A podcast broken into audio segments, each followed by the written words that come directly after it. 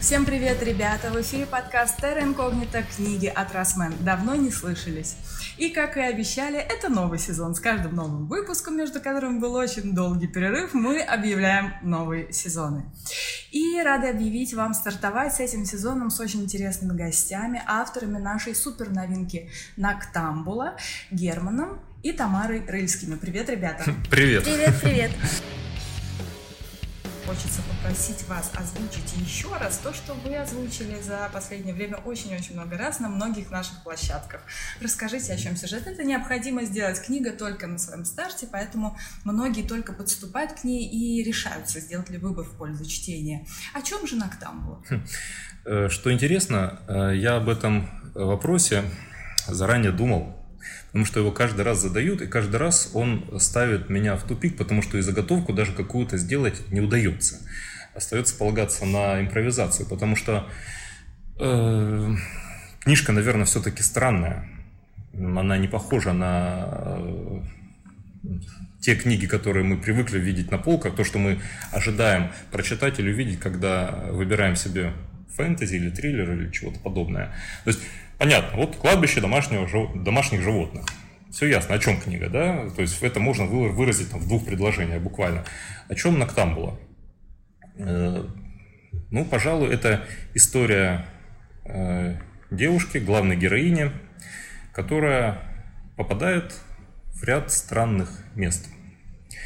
Э, начнем с того, что попадает она туда не просто так, а найдя себя, очнувшись, просто в каком-то месте на, на обочине шоссе, она ничего о себе не помнит, и э, ее путь начинается просто с нулевой точки. Это такой обнуленный персонаж, который только воспринимает окружающее и пока еще не готов как-то его оценивать или вступать в какие-то стычки, там, выяснять что-то о своем прошлом.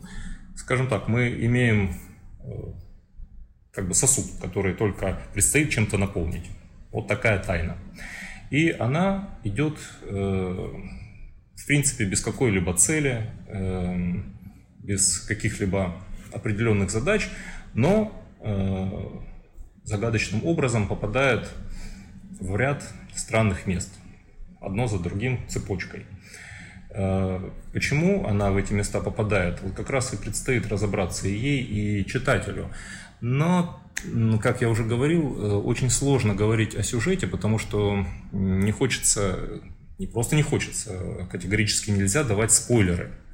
А любая попытка э, передать общую фабулу книги Ноктамбула приведет к неизбежным спойлерам, потому что в первой книге мы только закручиваем пружину набрасываем загадки, набрасываем какие-то квесты, можно так сказать, которые э, читателю предстоит э, понемножку, понемножку э, решать. И вот во второй книге, которая в скорости выйдет, и которая ну, является, возможно, раскручиванием этой пружины, да, вот в ней уже как бы читатель узнает, к чему был весь этот э, путь тайны, ее неожиданное странствие. Ну а пока можно сказать, что э, тайна идет через ряд ночных кошмаров. Предположим, пускай будет так, как считаешь? Да, согласна. Возможно, возможно, что это единственное, что мы можем сказать, не давая слишком сильных спойлеров. Просто воспринимайте пока что главную героиню Ноктамбулу как человека, застрявшего в чьих-то своих или, может быть, чужих ночных кошмарах.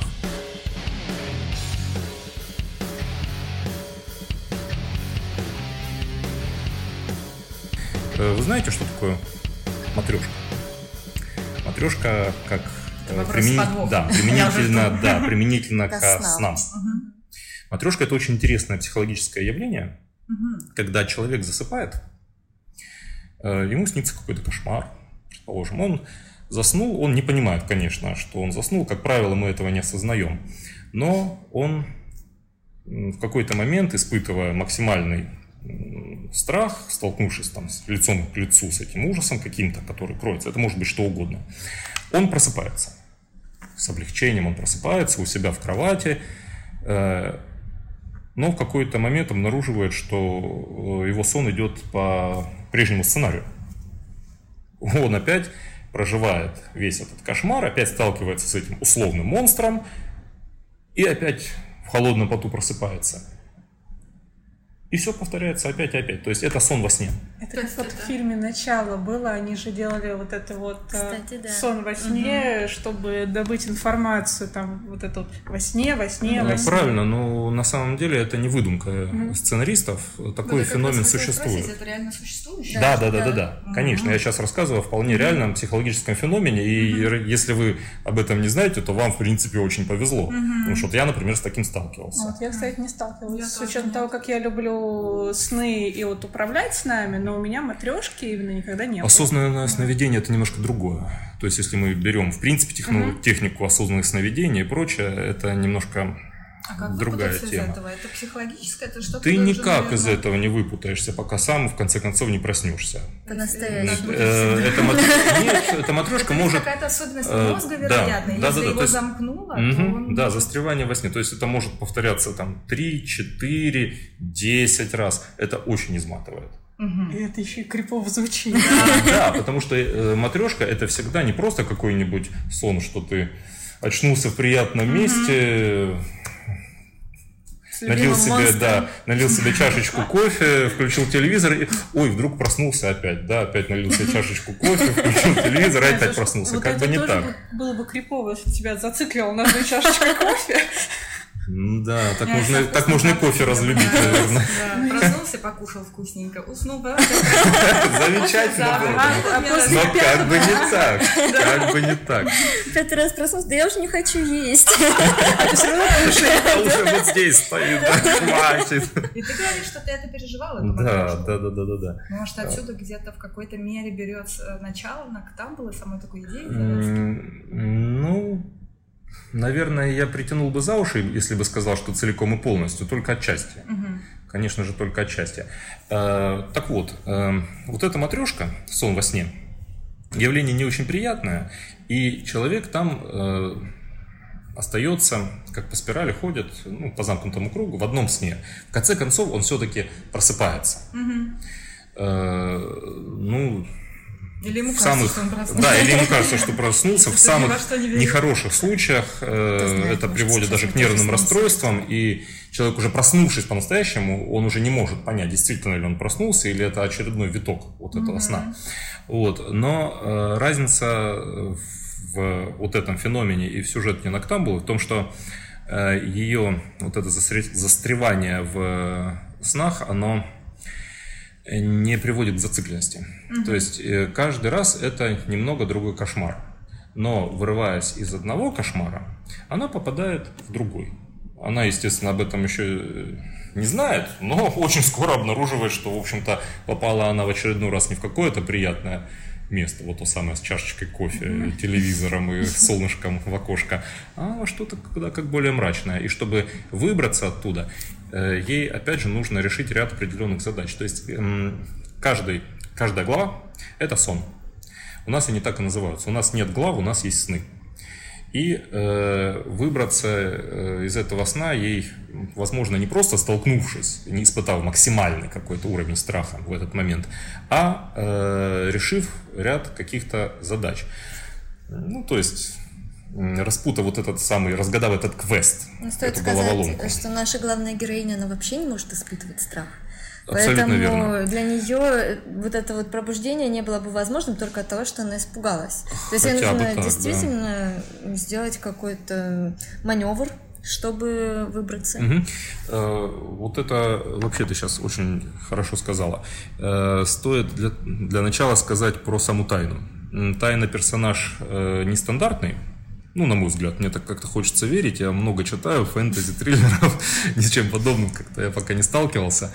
Э, хотя, наверное, у любого автора есть такой какой-то подсознательный страх, что однажды он проснется, э, откроет там какую-нибудь новиночку э, книжную и обнаружит, что, черт побери, это мой сюжет, который я там не успел закончить. Такое есть. Но обошлось. Ну, вот с учетом, что наша книга пролежала там больше 20 лет, как бы, да, ее первоначальный вариант. Никто, ну, в общем-то, Чуть-чуть до такого не додумался, кроме нас. Вот, так, касаемо тайны. Почему она, э, на мой взгляд, персонаж необычный, нестандартный? Потому что это человек, потерявший память. Сейчас такая публика слушает подкаст в смысле, о боже, персонаж с амнезией, потерявший память. На самом деле, что может быть банальнее, я в интервью уже как бы не раз говорил, что сам не люблю такие персонажи.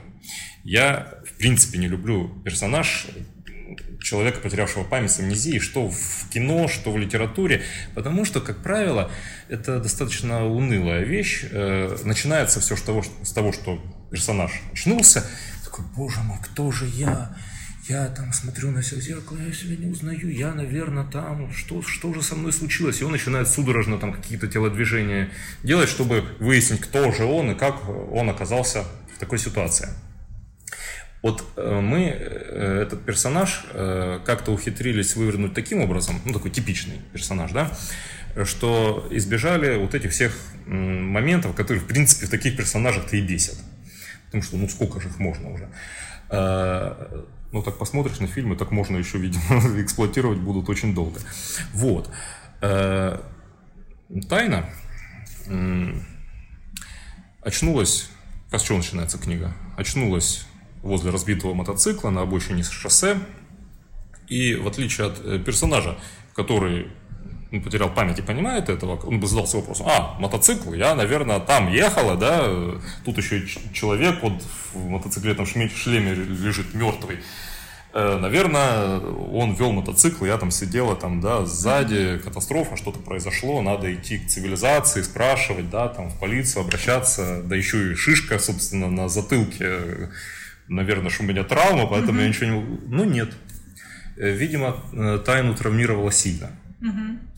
Потому что э, при очевидной вещи, что все, что она себе помнит, это как бы свое имя, да и имя такое, как бы, ну, кличка ж явно, да, прозвище. Вот, э, у нее не возникло мысли такой, э, почему я здесь оказалась. Ну, она просто открыла глаза и начала воспринимать э, окружающее. То есть я уже говорил про вот тот самый сосуд, который предстоит чем-то наполнить. То есть в момент вот этой мотоциклетной катастрофы, видимо, из этого сосуда все и выплеснулось, что он стал пустым. И дальше предстоит только воспринимать окружающее и, так сказать, наполняться каким-то опытом, ну, то, то есть, есть, да, э... я для читателей чуть-чуть прокомментирую, mm-hmm. что она просто встала и пошла куда-то. Да, она встала и пошла, она не задалась даже как вопросом. Будто бы, да, и шока никакого не было. еще интересный был момент, что она считала, что она только родилась, типа, ну как мне Со... же вот всего несколько Совершенно дней. верно. Да, а то есть она отсчитывала. Да, да, я вот вспоминаю свои mm-hmm. ощущения, когда я пришла впервые, мне э, я задалась вопросом, вот тоже такое поведение нестандартное, mm-hmm. она человек или в этом случае существо? И дальше-то, в общем-то, в пользу ни одной, ни другой теории ничего да. не говорится. Э, Поэтому Абсолютно верно. И относительно того, существую или нет, э, вот тут, опять же, стоит, наверное, дальше э, читать. Мы планируем эту тему несколько развивать и, в принципе, дальше объяснять, понемножку, может быть, раскрывать, кто такая тайна, потому что я вообще скажу, когда мы только тогда еще давно этот персонаж создали, мы решили для себя, что мы сами не будем определяться, сами для себя оставим этот вопрос открытым. Угу. Есть такое правило для э, писателя, что он должен э, про персонаж знать даже чуть-чуть больше, да даже не чуть-чуть больше, а может быть гораздо больше, больше да, угу. чем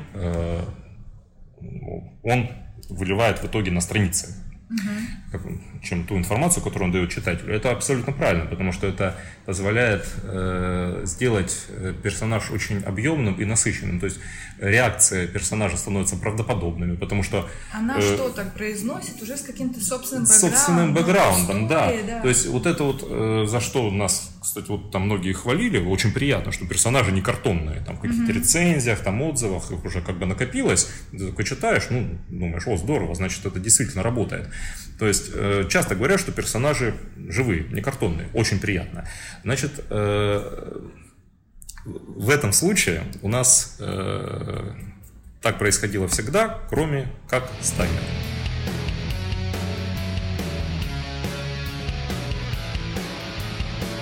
Вернусь к тому, как мы начинали писать все. я, в принципе, про то же самое продолжаю рассказывать, но надо немножко как бы вильнуть. Э, начали мы писать очень давно, подростками. Это был наш э, с Томой первый опыт э, в попытке с авторством. Ну, мы еще как бы очень давно школьниками увлеклись литературой, читали много, как бы пытались что-то писать, потом объединились, с тех пор пишем вместе. Вот. И э, получается, что этой книжке изначально называлась «Сны тайне», этой задумки, этой идеи, очень-очень много лет. Мы просто потом, спустя время к ней вернулись, там переписали, как бы новым языком это все чуть-чуть изложили, что-то там где-то, может, даже оставили. Вот, идею оставили, mm-hmm. персонажей оставили. И э, получилось вот то, что сейчас э, носит имя Ноктамбула. Вот. Э, но э, начиналось все у нас э, с эпиграфа. То есть э, Сейчас не книга... Нет, нет, не, не, ну вообще, в принципе, эту книгу мы начали с того, что тогда в свое время сели и в блокнот, в котором мы начали работать, выписали вот те самые строчки Льюиса Кэрролла, с ага. которых начинается книга. Да, это первое, что мы сделали в этом блокноте, выписали вот этот самый ага. эпизод из нашей старой детской книжки, которую как бы раскрыли на нужной странице, оттуда это переписали. Сколько вам Я не помню, маленькие мы были, ну школа еще. Не, ну не совсем Не совсем школа, ты школа, я колледж было лет 13, уже. наверное, а тебе получилось... 16. А что ты все так преуменьшила? У тебя 18 получается. На 5 лет ты меня старше. Но все время забывает, сколько ему. Ну да, примерно так. Короче. Ну да, мы э, примерно это, ну чуть-чуть на самом деле, чуть-чуть раньше, чуть-чуть раньше. Чуть-чуть раньше, потому что мы начали ее э, раньше писать, чем группу сделали. А, да? Э, нет, просто, да, подеремся, это тоже. Э, в этом возрасте, что ты указываешь, мы сделали первую группу, это 98 год. Музыкальную? Музыкальную, да. Это она называлась «Министрели», первая наша попытка сделать рок-группу, она, кстати, долго просуществовала, именно наш первый проект. Эм, писать начали чуть раньше. Вот. Э, поэтому, ну, чуть-чуть как бы сдвинуть туда можно. Что рассказывал, ты меня сбила. Да в смысле? А, вот, про эпиграф. Э, Уже еще не понравилось, ну ладно. Потом шел, после эпиграфа Кэрола, шел второй эпиграф, который мы в итоге убрали, потому что ну, концепция чуть-чуть как бы не хотелось именно крен в эту сторону делать. Э, первая строчка этого эпиграфа, ну там вообще в этом эпиграфе описывалось как бы рождение Вселенной. Угу. И э, самая первая строчка была, как сейчас помню, она открыла глаза, и Вселенная родилась. Угу. Вот. Дальше там было... Э, новорожденный бог посмотрел э, в зеркало солнца и что-то там... Как это же было? Новорожденный бог посмотрел в... Я вообще такого не помню.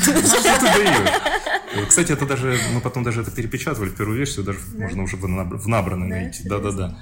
Можно а... это отнести к спойлеру? Нет. Новорожденный бог и новорожденная э, тайна? А, нет, потому что это повисает, как бы этот вопрос, в общем-то, повисает в пространстве. То есть Э, мы э, этим самым дали читателю выбор самому решить, кто для него тайна.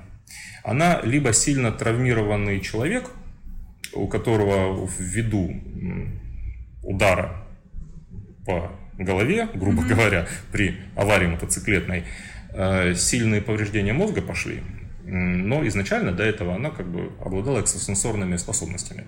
И вот это как бы купе получилось нечто весьма необычное. Но об этом, собственно, вот. свидетельствует а, об этом, интервью. Об этом да, свидетельствует как бы многое. Да. да. То, что она Вроде бы раньше. Она могла, на самом деле, не линейно создать интервью, время, а... Это сны.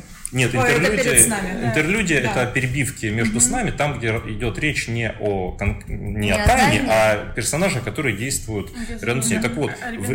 да, да, нам да, просто по да, структуре да, да. объяснить слушателям, что угу. получается, да, вся сама книга это коллекция кошмаров. Кошмаров да, между ними между есть ними. интерлюдия, это как бы такие вставки, угу. где не фигурирует тайна, а где фигурируют некие персонажи, которые, которые ну, ищут, ну, ищут, может да. быть, или как-то с ней взаимодействуют. Угу. Они за ней следуют. Так вот, наличие интерлюдии люди, которая до аварии тайны ни о чем не говорит, потому что время, если вдруг так, она могла создавать в двух направлениях. Она могла создать как прошлое, так и будущее сразу. Так развернулась. Да я не Понимаешь, о чем это? Интересно, да? Вот. Э, либо так, либо э, читатель может принять точку зрения тайны. А точка зрения тайны такая, что, ну, если я ничего не помню, значит, до этого момента ничего и не было. А почему нет, собственно, да? То есть, если у нее э, отшибает память, предположим, да, даже если мы принимаем эту версию, отшибает память, у нее как бы сильно травмирован мозг, то есть какие-то части его просто не функционируют, э, и прежде всего та часть, которая э, позволяет испытывать страх. Угу. То есть у нас есть, эм, когда там об этом упоминается в книжке, какие-то там миндалины, э, Моржечковая миндалина, кажется, что как-то так называется, ну, чтобы не соврать. А, кстати, это во второй части будет, тогда она в психушку попадет. Это, это не спойлер, это все говорится там в, в первой книжке, да. Вот. То есть эта часть у нее как бы травмирована, все. Почему бы, собственно, человеку действительно так и не воспринять? В этом есть своя логика, в общем-то, да? Просто встал и пошел. Ну, раз ничего не помню, значит, ничего и не было, да. Своего имени вполне достаточно. Вот. Ну, читатель а... все-таки не может вот э, эту идею взять за истину, потому что мы видим, как правильно начала говорить Тамара, еще одного персонажа, который сквозным таким паровозиком через всю книгу вместе с тайной. Некий детектив. Да, некий детектив. Абсолютно верно. Но ну, а она с таким же успехом, в общем-то, могла э, создать и его. Хотя я, конечно, скажу, что по нашей изначальной концепции мы больше крен делали все-таки в версию рождения мира при mm. появлении тайны. Ну, ну так, чисто для себя. Здесь, наверное, мы чуть-чуть перес, ну, перерабатывая книгу, mm-hmm. чуть-чуть, ну хотя бы Слушай, убрали ну, этот тигров. Чуть-чуть. Мы сильно изменили. Может у нас быть, есть, сильно. на самом деле, у нас mm-hmm. есть конкретная версия, если ты ее забыл, я тебе потом скажу после эфира. Появление, э, что случилось с тайной? Вообще-то это не версия, а там во второй книге все уже рассказывается. Это другая версия. Ладно, у нас есть. Как интересно. Дальше, когда она попадет сам знаешь куда, сам знаешь кому. Кому? И выяснится, почему... Нет, не говори кому. Ладно, не скажу. Вот, я тяготела тоже к какой-то такой версии. Она должна была попасть кое-куда, кое-кому, и должно произойти кое-что. Ой, я бы, я бы на месте читателей, на месте тех, кто слушает эфир, я бы уже книжку побежала Потому что просто так. Она не может быть центром этой вселенной, потому что как вот раз именно. этот детектив, Конечно. который как будто ее преследует, он ее буквально чуть ли не хватает в конце каждого сна, но не успевает. Она уже покидает его и переходит куда-то дальше помимо детектива еще. Я вот ее постоянно называю королева Плезанс, мне хочется. Ну, да, но она Плезанс. Но вот я читала, у меня такой... Ну почему нет? Э, Тоже красиво. Плезанс. Ну здорово. Весьма так... манер. Не, скорее такой. А, ну да. Французский, если... Но она-то англичанка. Вот, поэтому... Этом Плезанс. Короче, Гера пытается запутать э, след, но на самом деле есть причины, по которой детектив, конечно, и Плезанс Хорошо, ладно. Э, ищут тайну, и, безусловно, на мой взгляд, она, конечно, существовала до этого момента, и то, что с ней случилось, вот эта авария, это не случайное стечение обстоятельств. Нет, это, конечно, не ну, в смысле, а случайное стечение обстоятельств. Не случайно. Но а об этом же ясно станет уже в конце второй книжки. Реально сейчас подерусь. Жду и делаю уже ставки. Когда? Да, это мы запросто. Э, вообще, э, еще рассказывая про тайну, а то мы сейчас вот накидаем спойлеров, жизнь какая-то. Э, рассказывая про тайну... Продолжай след, хорошо. Да.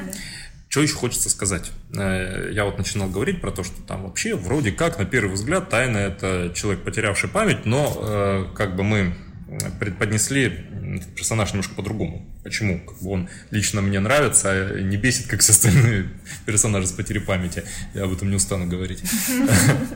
Э, есть один момент важный в книге. Почему-то, вот даже для меня это удивительно на него как-то никто вроде бы даже не обратил внимания. Угу. Ни разу ни при одном интервью, ни при общении с читателями, ни на презентации в Читай-городе, нигде про него как-то вопросов ни у кого угу. не возникло. На самом деле, на мой взгляд, это э, важнейший э, эпизод, который, в принципе, сильно раскрывает персонаж. Это эпизод обретения тайны ножа. Mm. Когда она надышалась mm-hmm. черного тумана и как бы... Кстати, да. это может быть э, объяснением не в пользу нашей версии Тамара, в пользу версии Германа. Ну, тоже так вот. То есть, э, если так вот взять, то есть, может быть, действительно все внутри ее черепной коробки? Может быть. Вот... Потому что то, что ей дает этот нож, это мы можем... Это будет спойлером, если мы скажем? Ой, может, лучше не надо. Я спойлеров опасаюсь. Хотя это, это первый сон. Это, по-моему, первый сон. Да, ну, первый сон, первый принципе, сон, да. первый сон. Скажем. И мы выкладывали да. это. То оружие, с которым ну, просто это пройдет дальше, она получает от самой себя, да. от частицы да. самой себя. Альтер да, это да. Что? Э, подсознание. Подсознание. Это, вот, да. Подсознание – это маленькая тайна. Есть угу. еще как бы старая тайна. Угу. То есть две еще как бы альтернативные версии ее. Угу. Вот она как бы в старости, она в детстве но они как бы существуют одновременно, параллельно с ней и внутри нее. Угу.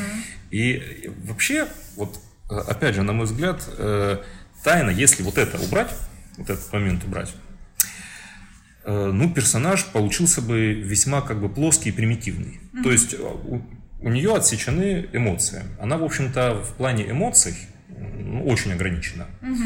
Ну, ее, да, это без сомнения делает э, оригинальной, потому что ну, конечно, персонажи, которые вот это вот все, как бы, да, то есть, э, ну, истерят, Последний как сон бы. из Краснодара да. был бы совсем другим, если бы у него были эмоции. Тот а, влюбленный а, парень.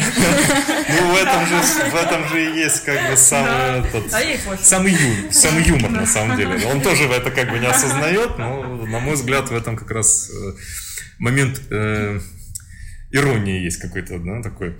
Э, ну, так вот, Получается, убери вот этот момент, который раскрывается в эпизоде с обретением ножа, и мы просто э, получим э, персонаж с эмоциональным диапазоном, ну, как у блюдца, да. Э, как у зубочистки как... в Гарри Поттере. Да, ну вот я как раз хотел это сказать, потом решил, что как бы нужно подобрать другое. Но ну, если мы меряем эмоциональный диапазон глубиной, то скорее как у блюдца лучше, да. Вот. То, то есть невозможность испытывать страх, ну это что, как, как бы вершина айсберга, а там, по сути, это только какие-то ну, первичные Пирамида потребностей. Да, первичные требования. То есть, ну, грубо говоря, ее там это накорми, напои, не трогай, но она будет сидеть на скамейке и никуда не идти, потому что ей ничего не надо. Да. В общем-то, да. Вот ее, да, ее принуждают действовать обстоятельства.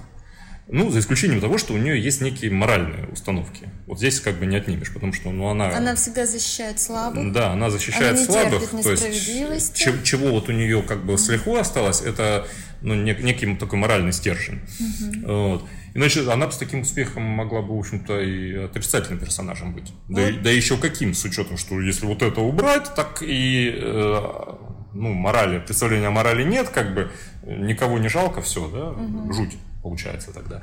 И прибавь к этому экстрасенсорные какие-то способности. Но персонаж Они тогда она... хорошо спелись э, с Кристиной. Э, кстати, да. да. Подружками да, еще стали. С одной из героинь. Э, вот.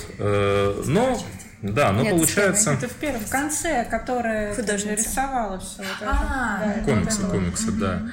Вот, но э, на самом деле все не так. И первый раз это выясняется, когда она, в общем-то, проваливается куда она проваливается? В общем-то, внутрь своего же подсознания. Угу. У меня, кстати, почему угу. у меня вообще не возникло вопросов, потому что вот она же, получается, еще больше уходит в себя, и есть вот эта вот тема триединства, как там э, ребенок, э, там взрослый да. и старый. И у меня это оно было органично, она просто ушла вот в себя, там времени как оно... Да. Во, абсолютно, кстати, правильно восприняла, здорово. Вот это вот как угу. раз то, что мы имели в виду. То есть вот это вот три вот этих персонажа, то есть сознание, подсознание и как бы э, то, то, что, то, что э, Фрейд называл оно. Угу. То есть это какая-то наша самая глубокая древняя часть психики, которую, в принципе, мы не осознаем, но по теории Фрейда, откуда и идут все наши как бы, устремления, вот это та самая старая тайна. С ней э, тайна как бы такая вот, которая сознание,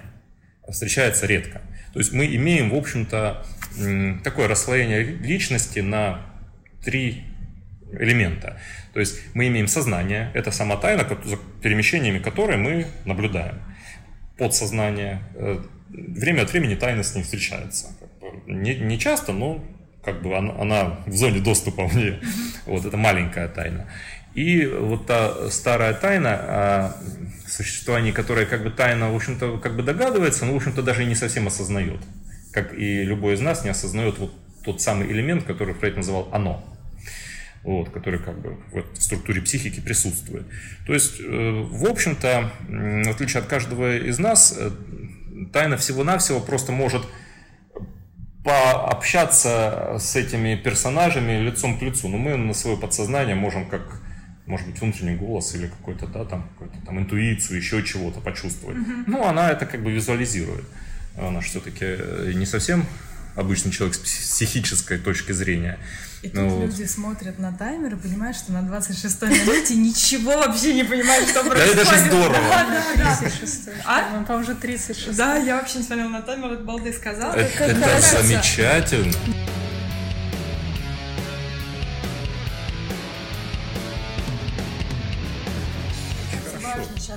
Определить наших читателей, что ключевая мысль первой книги, что мы пока ничего не понимаем, да.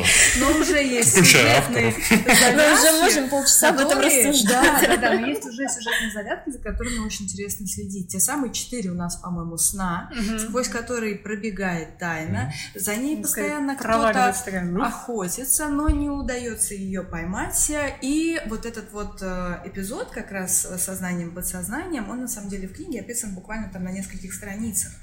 Но а, мы сейчас о нем говорили очень много, чтобы показывать глубину как бы, в целом истории. Ну, потому что, на мой взгляд, он важен. Да?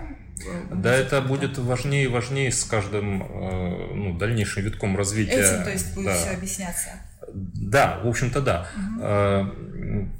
Сейчас вообще, эм, ну, я думаю, это же как бы не секретная информация, что э, планируется трилогия. Угу вроде бы не секретная. Вот. Э, сейчас над третьей книгой мы как бы только работаем. Она ну, в какой-то части уже написана, где-то мы еще э, пишем. Вот э, чем дальше, тем вот эти вот моменты, они будут иметь большее значение. Поэтому сложно о них опять же говорить, чтобы не выдать какой-то момент, который мы хотим раскрыть ну, хлестко важно раскрыть уже туда дальше. Может быть, даже не во второй, вторая книга уже написана, может быть, даже в третьей книге.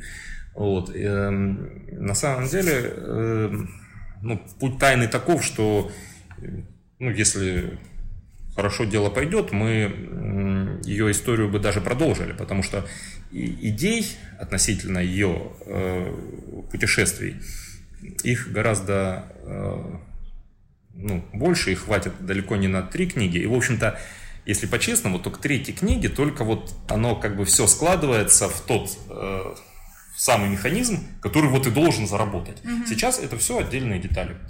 Мы постепенно нанизываются на свои там как бы какие-то оси, шестеренки сцепливаются, и э, в третьей части этот механизм уже как бы заработает. Угу. Вот. А э, Тайна как бы такой персонаж, который очень много в себе еще пока секретов держит. Их все раскрывать разом, но это катастрофа была бы просто. Ну, точно не стоит этого делать. И вообще, мне кажется, по даже нашей беседе надо немножко переключиться с плоскости сюжетной, потому что вот по максимуму, что могли, все мы уже сказали. Да. просто всю книжку. Да, спойлеров мы точно не дадим, но, может, поселим хаоса чуть больше в голове, потому что, правильно сказал Герман, авторы должны знать о э, своих героях больше, чем читатели. А мы вот им уже немножко, э, чем сами как ты сказал? Я как-то очень по сказал, да. Ладно, перемотайте на некоторое время, там узнаете.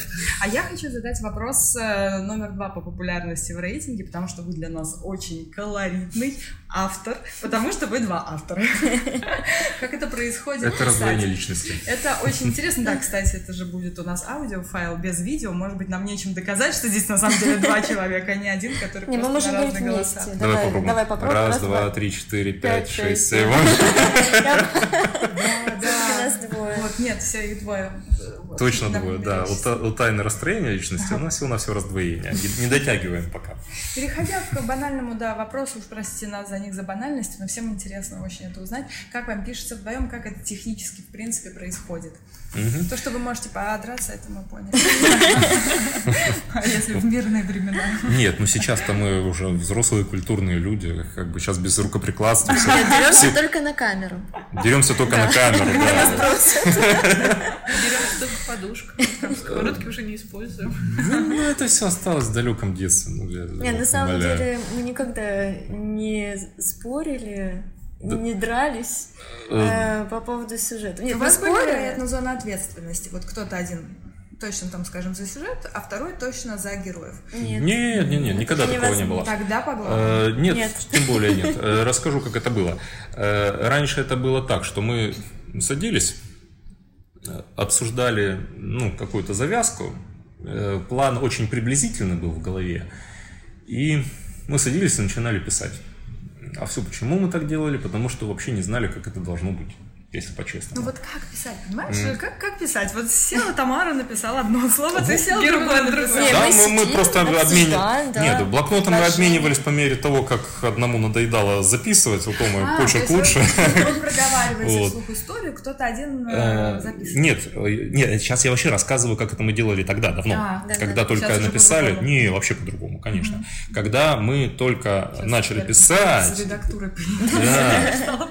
Были ю юными, еще ничего мы не понимали в литературном мастерстве, не знали, что такое пошаговый план, там разные такие замечательные приемы, которые могут улучшить жизнь писателя.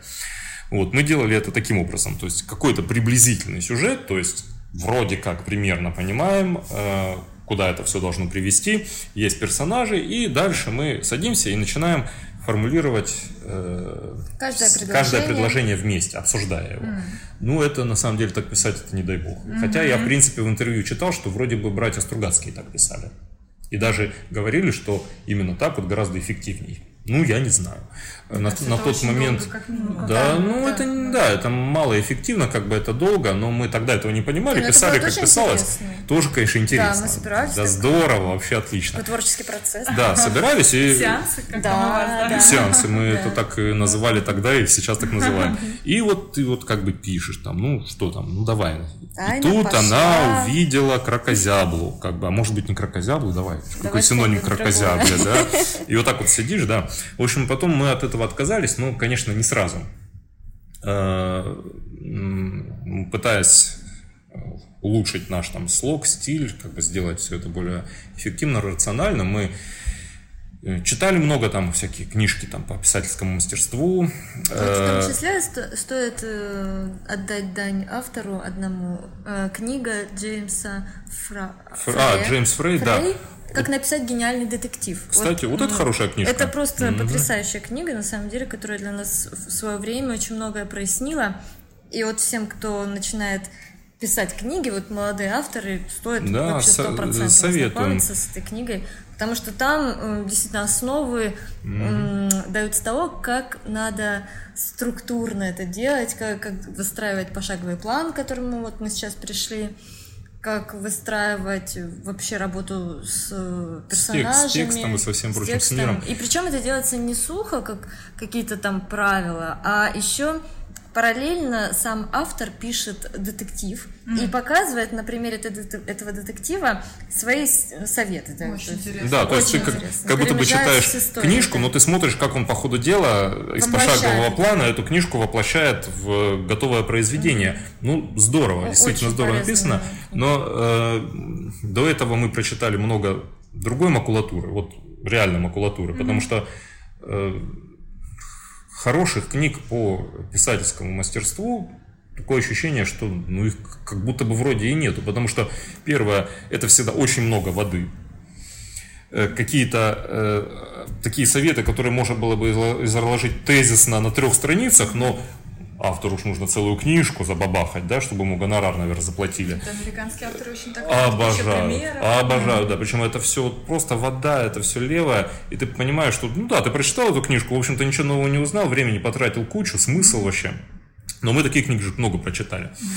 Вот. Э, гораздо э, лучше просто, просто читать э, хорошую литературу да. и анализировать, как да, это происходило, что, что в принципе мы тоже и делали, и это основная как бы школа и была. Э, а, еще, кстати, касаемо соавторов, э, ни в одной книге вообще не пишется, как писать соавтором стоит. Ну, Туда всего приходилось самому. напишем книгу, как А, прикольно, кстати. Ну, по крайней мере, это может какой-то частью быть или каким-то эпизодом. Это будет эпизодом с Нахатарине? Замечательно, классно. Отлично. Неожиданный поворот. А теперь немного. Да, да, да, да. Ну вот. В общем, в какой-то ну, момент мы... Вы можете получить на нашем онлайн. Онлайн-курсе. Не, иначе как. Или смотри, тайна попадает в очередном приключении в издательство «Росмен» где э, она Где вынуждена... творятся жуткие вещи. Самое жуткое — это выйти отсюда, потому что без пропуска вы из дверей не выйдете. А на то, на самом деле, и концепция снова тайны. Как правило, она же попадает туда и не может выйти. Да, да. И не может оттуда выйти. Все, замечательно. Как раз это самое. У нас вот несколько этажей. Вы на каком? На четвертом, а на пятом. Классно. Ну да, она же, в отличие от нас, не всю жизнь мечтала сюда попасть, да? Ну вот, короче, в какой-то момент э, мы эм, начали писать по-другому. Мы начали над текстом работать отдельно, uh-huh. а вместе делать э, пошаговый план и обсуждать сюжет.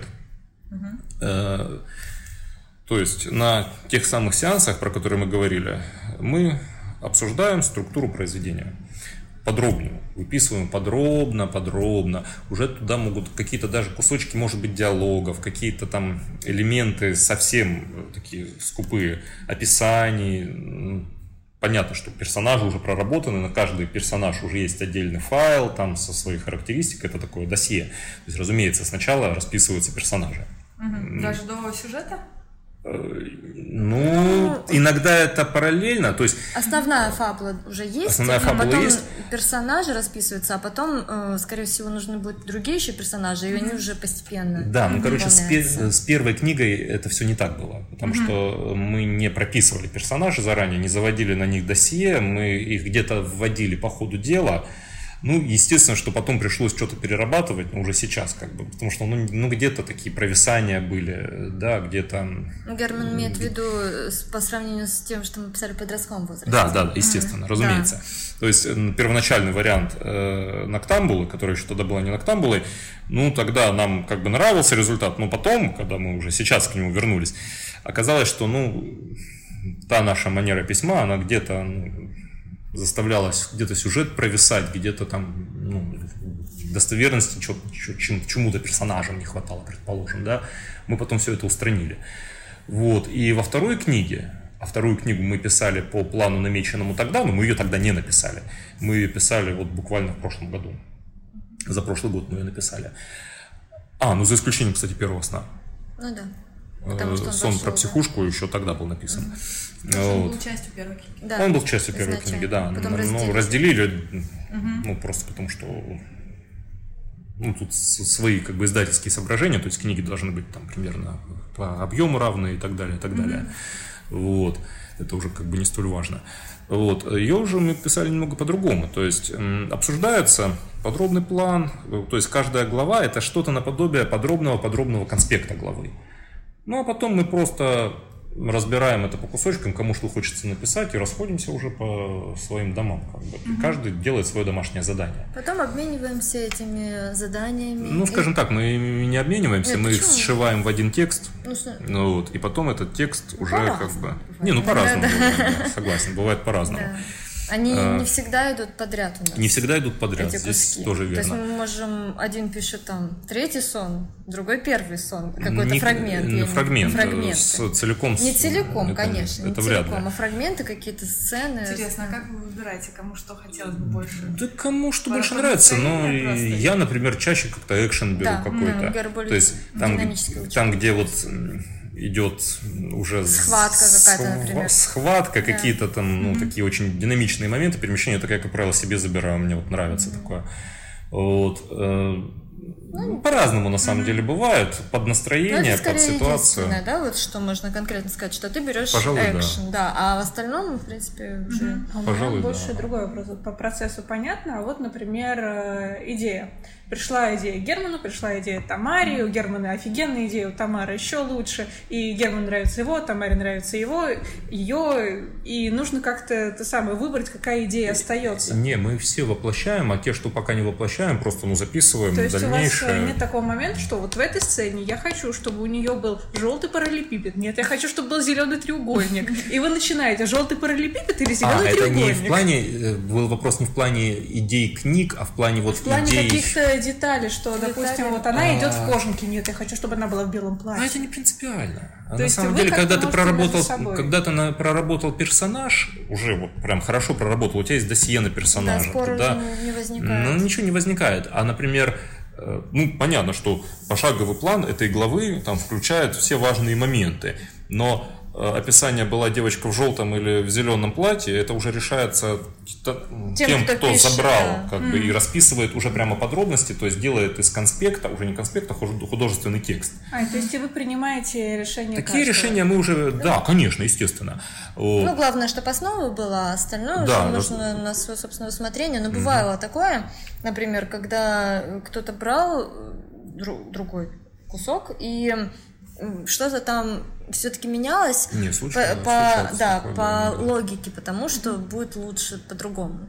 Вот такое бывает, и, в принципе, никто не спорит с То есть, решением. допустим, mm-hmm. в тебе текст попадает, тебе кажется, что вот это вот не очень, но ну, а, это Герман с тобой быть... соглашается Конечно. в этом плане, вы это... А, потому что просто так я не буду вычеркивать какие-то куски из текста, mm-hmm. просто ну, так. Ну, То есть ну, она да, должна быть прям там... конкретно, я говорю, ну это там ляп, Обоснов... например. Обоснованно. Да. Это ляп, да. потому что там же такого, она же еще не встречала этого персонажа, как она могла его узнать? Или наоборот, там, как она его не узнала, если она его уже встречала? Ну, грубо ну, говоря. У меня это прям вот, э, у меня есть, значит, это вот так, и только так. И никто в это не лезет, потому что я так решила.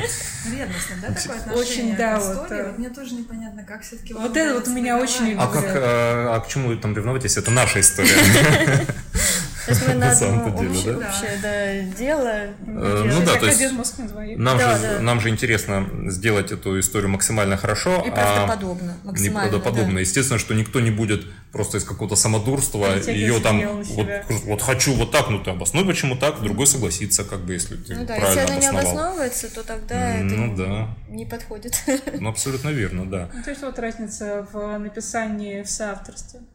Наверное, еще очень много зависит, потому что люди э, друг друга знают и понимают, прям, что да, да, знакомы с детства, как говорится. Ну, да. что... Э, вот здесь верно, да. Угу. Я тоже не очень понимаю, вот как вот дуэты, как это... другие да. делают в соавторстве, потому что я понимаю, как мы делаем. Ну так, чтобы делать э, так это, как мы, так это надо быть знакомым с, собственно, угу. с ну, с момента Олди, ее рождения. Олди, мне кажется, знакомы прям очень уже там лет 50. Кто? Они. Олди. Это а, тот угу. самый Дмитрий Громов и Олег Ладыжинский. Надеюсь, я не перепутала фамилии.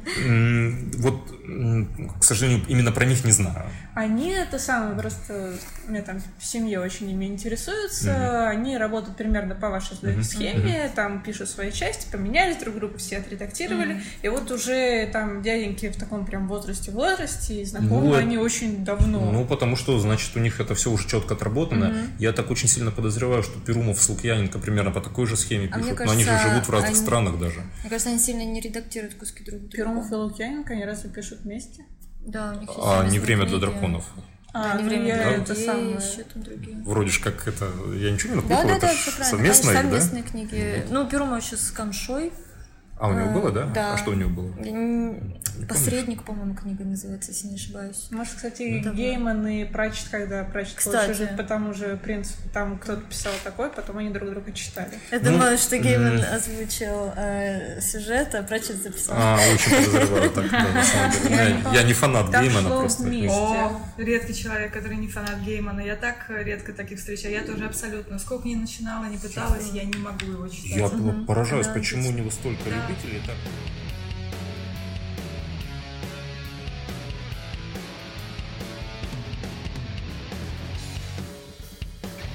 интересно перейти еще к другим вашим увлечениям, mm-hmm. что вот особенно хорошо для нас, как для маркетологов, когда и авторы тоже интересны, жизнь у них такая насыщенная очень. У вас же есть еще очень много, помимо литературы, увлечений и э, таких штук, о которых интересно э, поразмышлять, и, в принципе, мы заметили уже интерес читательский к этой вашей области. Почему? Потому что на YouTube недавно вышло видео, и там мы просили ребят позадавать вам вопросы интересные. Mm-hmm. Ну и процентов 40, наверное, вопросов касались музыкальной части mm-hmm. вашей жизни. И сегодня вы, в принципе, уже ответили мне на вопрос, э, что было первично, книга или музыка, оказалась книгой. С точки зрения создания именно. Понятно, что, вероятно, может... С точки зрения совместного создания. С точки зрения, если брать образование, угу. то э, музыкант, в общем, это такая профессия, э, в которой ты профориентируешься очень рано. Mm-hmm. Ну, то есть, собственно, тогда, когда тебя отвели в музыкальную школу. Mm. Еще маленьким там шестилетним мальчиком или девочкой. Я просто, кстати, не знала, что вы ходили в музыкальную школу. А как бы мы музыкантами стали? Не, ну... Легко. Самоучкой там взял А, не, ну самоучкой, ну это тогда бы не было профессии. Да, у нас профессиональное музыкальное а. образование. Мы закончили музыкальную школу, музыкальное училище и консерваторию. Да. Да. Ничего себе. Ого. То есть э, Герман э, по специальности вокалист. То есть он закончил кафедру народного пения, консерваторию, ага. вот, а я закончила кафедру композиции, то есть я композитор а, профессиональный. Мы думали, вы вот прям как это обычно делаете, давай группу Не, это как... Это как пишет тексты? Не, это как бы было позже, и у нас вообще все, в принципе, шло по другому сценарию. Я просто объясню, есть э, людей, которые напрямую не связаны с музыкой, ну, такой стереотип, что Музыка на, это не на самом деле, да, да, даже для музыкантов немножко обидно, что, ну, ну, музыкант, а профессия-то какая? Ну, как бы, да? В первую очередь скажешь, что это просто по зову души. Взял, научился бренкать на гитаре, Правильно. и вот, и Но э, точно так же, вот, наверное, для художника обидно, если там он ага. там, в каком-нибудь там какие у них там эти высшие, у них это в Суриковском, да, каком-нибудь там училище, он там постигает, там копирует, не знаю, там античные какие-то там эти, а потом кто-нибудь, а, да я что же художник, вот смотри, я там аниме срисовываю, как бы такой, ну, чувак, ты не художник, ты как бы любитель, ну, ты молодец, ты здорово рисуешь, классно все, но все-таки, да, вот, э, музыканты, если это именно становится профессией, они как бы профориентируются, ну, рано, действительно, ты не поступишь в музучилище, если у тебя нет диплома музыкальной школы, ну, по-честному, mm-hmm. хотя не возьмут просто, да, и точно так же в консерваторию ты не поступишь, если у тебя нет диплома э, музыкального, музыкального училища. училища, то есть для высшего образования тебе 15 лет как минимум нужно, да, mm-hmm. плюс-минус. Это, это почти как этот ну. самый условный врач, потому что я-то закончила музыкальную школу, там силаботоника, пентатоника и прочее, забыть как страшный сон, это вообще не мое. Я помню, что на последнем курсе я красила батарею желтой краской. Мне было скучно. Я нашла краску, гуашь. Мне не хотелось готовиться к экзамену. Я сидела в батарее и красила. Вот теперь художник. Прикольно. Нет, ну надо же. Я, кстати, так э, пренебрежительно, простите меня, пожалуйста, начав, что ну вот, ля-ля-ля. Я совсем забыла же то, что отличает вас сразу от 95% других музыкантов. У вас своя звукозаписывающая студия. Ой, да. То есть вы этим занимаетесь вот действительно профессионально, и это часть даже и, ну, так, э, Эм, бизнеса? Э, ну, это наш как бы бизнес, да. но э, не поэтому как бы мы считаем, что мы по профессии музыканта, просто хотя бы потому, что у нас есть ну, диплом о высшем образовании, угу. а э, студия это звукозаписи у нас, ну, мы звукозаписью занимались вообще очень давно. Угу. Именно студия звукозаписи, как вот ну, бизнес-проект, она да, у нас 8 лет. Же. Да, да, да, да, да. А, э, школа вокала у нас. Вот. Я расскажу поэтапно лучше, как это происходило. То есть изначально, да, мы как бы музыканты, мы учились переходя mm-hmm. от ступеньки к ступеньке, там, с музыкальной школы там, в училище и так далее, э, училище. Я вообще по классу гитары закончил. Угу. Просто уже потом решил... Вот, а э, все просто сидят в подъездах и играют белый снег. Ну, молодцы, тоже здорово. Это я к тому, что вот э, оно откуда берется это ощущение, что просто пошел. Не, ну просто это немножко другие вещи. Это как бы ты зажмешь аккорды, ты будешь здорово играть, да вообще классно будешь играть, но ты, например, не пойдешь работать в театр, ты в оркестр не сядешь, да, или так далее. А мы после э, выпуска мы занимались разными вещами. Мы преподавали в той же консерватории. Угу. Я преподавал, Тома в, это, в Институт, Институт культуры вела что-то там культурологию. вела. Культурологию. Я вела. Кандидат да, культурологию. Да. А, вот, потом там в филармонии мы работали, в Краснодарском камерном хоре пели, это, угу. филармонии. Я еще в казачьем ансамбле работал, пел. То есть мы в разных как бы коллективах профессиональных, угу. в государственных коллективах. То есть больших, которые гастролируют. Как бы, mm вот. Но в какой-то момент мы решили заняться э, своими проектами, потому что именно потому, что у нас параллельно всегда была еще группа. Угу. То есть э, мы, э, мы как-то всегда тяготели к тому, что удается создать самому, а не присоединиться, скажем так. Как-то вот у нас всегда такой пунктик был. Мы почему-то никогда до, до, ну, до конца всерьез не рассматривали то, даже серьезные вещи, э, которые создали не мы, грубо говоря. То есть, да, здорово, ты как бы пришел, работаешь там в камерном хоре или там поешь там в большом там казачьем ансамбле, там, который там заслуженный, там все здорово, но эм, не мы его сделали, как бы мы просто присоединились, выполняем какую-то функцию, там поем в своей партии, которую там нам как бы выдали, здорово, но это все немножко не то творчество, которого нам хотелось. Mm-hmm. Э, хочется творчества, как бы, которое ты изначально инициировал с нуля. Вот, и э, вот э, этим для нас стала группа, которую мы сделали очень э, давно, опять же, то есть опять же, вот примерно в том возрасте, когда начали вместе писать, то есть подростками, э, к рок-музыке нас всегда тянуло. Чего вы такие вообще дружелюбные по отношению друг к другу? С такой разницей возраст э, не особо-то Пять лет всего. Нет, пять лет это нормально. Если бы разница была там три с половиной года, вот они тогда уже дрались. Я не знаю, у меня все знакомые, братья и сестры, они прям «Ну, нет, я свою младшую, я сижу сегодня с младшей. Не, Гера, кстати, ко мне всегда очень хорошо Да я такой замечательный. Я приглядывала, чтобы я из кроватки не выпадала. Но она все равно часто выпадала, когда ты смотрел плохо. Отсюда все странности Нет, классно, ладно, одно дело, вот мы сейчас узнали, что вот книги совместно пишете, оказывается, еще и, и группа совместная. Да, да, да. Прям очень... Вот, сделали, ну... что вы брат и сестра. Точно. Э, на самом деле, ну, честно говоря, да, честно говоря, идея по группе, по-моему, все-таки моя была. Конечно, твоя. Да. Я всякую, гад... всякую вот эту вот гадость творческую все время Томе навязывал, и деваться было некуда, я... Это... А Саша, брат, да. Нет, ну я как младшая все время, я могу сама все что-нибудь такое гениальное сделать, и без брата, без брата. Иногда уходила из групп на пару недель. Да, потом все равно возвращалась. Иногда бросала наши творческие проекты тоже на пару недель, потом возвращалась, ну ладно, ладно, давай писать дальше. Ну, это... А Гера терпеливо сносил все это эти мои все было давно, потом, да, потом это все прошло. Э, давно не выходила из проектов, когда последний раз? Это лет 20 назад, да? Не знаю. На самом деле, в группе мы отпраздновали в прошлом году 21 год. Ого. Кстати, вот и посчитаем, Да, да? 98 98 год, это мы первую группу сделали.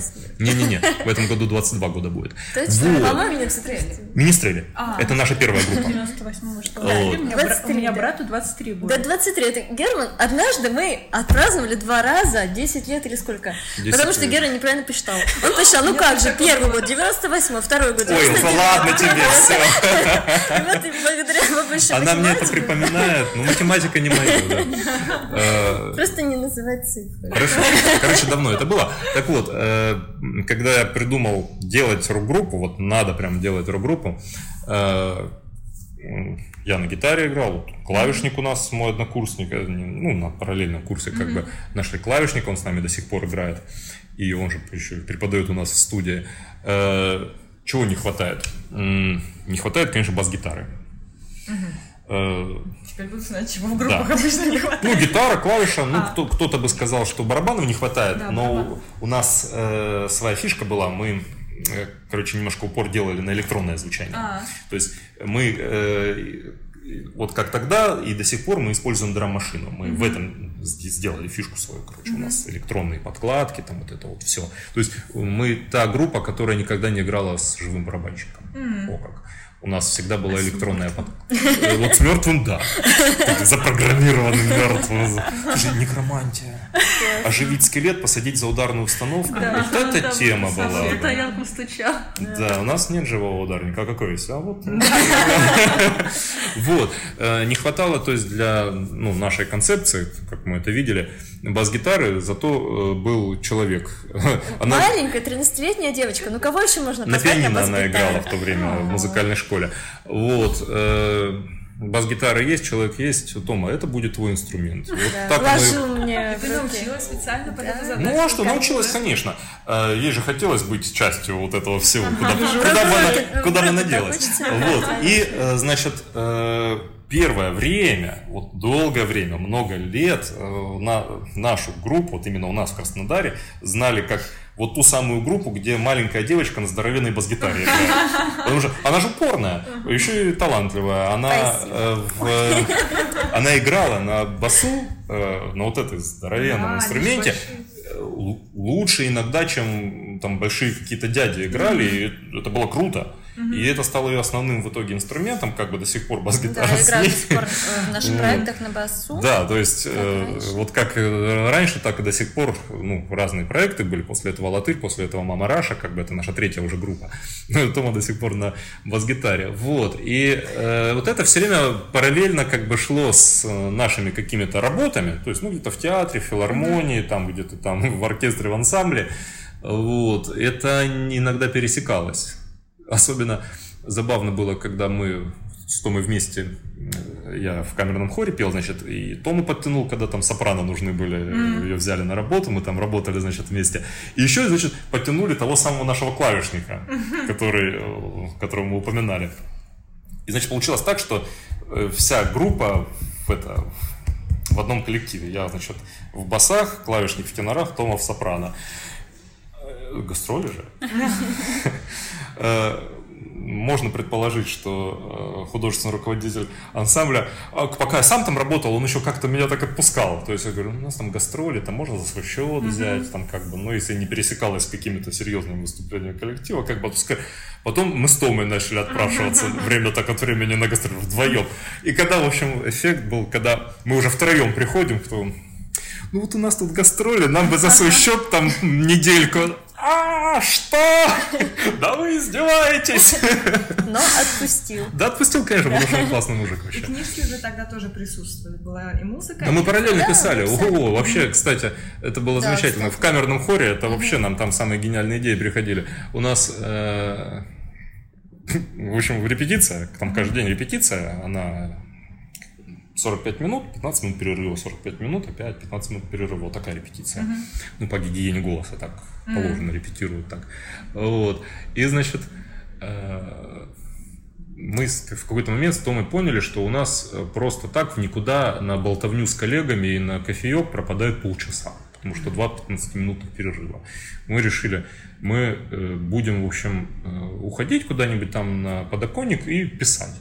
Uh-huh. Вот. Ну, конечно, ничего из этого не получилось в том смысле, что Слишком мешают. мало времени. Мало да. времени, то погружаться надо. Я вообще вот это вот не понимаю, когда вот говорят там я там использую любой перерыв 20 минут, чтобы писать. Вот ты классно, как ты умеешь, так э, поразительно, потому что для меня это... любит рассказывать то, что, ну, у меня там ты перерыв, муж с дочкой, а я пока пишу, это такой... Вот дает, ну она, конечно, крутая. Ну, видимо, выхода да. Когда у человека есть дочка или маленький ребенок, у нее ценна каждая минутка. Ну, Поверь мне. Наверное, я бы в такой ситуации бы, может, как-то привык, но вряд ли, наверное, я бы просто не писал, потому что э, для меня, вот у меня есть выходной, я сажусь, и я, например, там 8 часов пишу, или 10 часов пишу, как получается. То есть вообще без перерыва. Потому что первые пару часов я буду только что-то перечитывать, редактировать, погружаться в материал, а потом у меня пойдет дело. Угу. И я вот втопил, и как бы все, я погрузился, я там, меня не трогать, я на весь день пропал. Угу. Я пишу.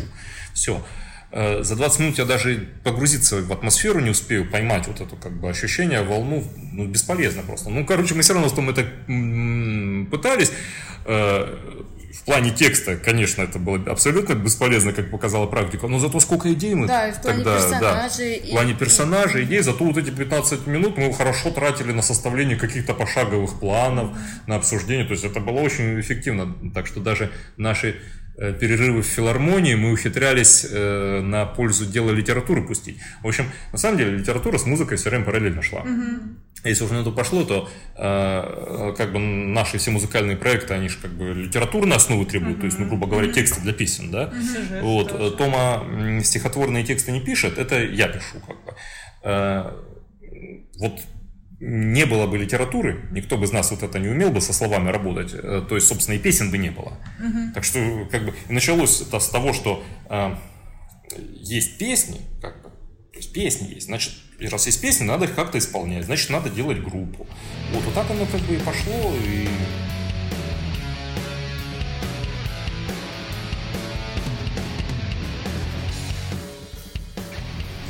сейчас какое соотношение? Вот когда уже есть э, уровень успеха и в книгах, потому что книга издается, серия продолжается, и есть уже э, основанная часть работы по музыке. Вот какое соотношение? Не начинают они теснить друг друга, две эти объемные части вашей жизни? Эм, ну, скажем так, э, у меня просто все выходные заняты литературой. Угу.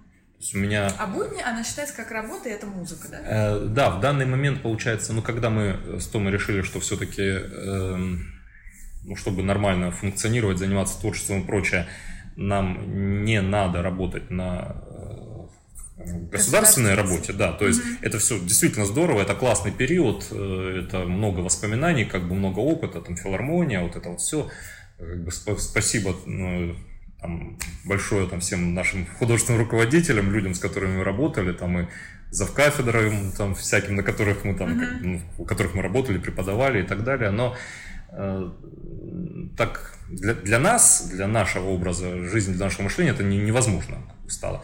И мы в какой-то момент решили, что надо просто делать свое, как мы всегда любили, mm-hmm. и мы что сделали? Мы сделали школу вокала. Mm-hmm. Открыли школу вокала, очень быстро она набрала в Краснодаре популярность. Э, сейчас, ну, мы изначально как два преподавателя там были.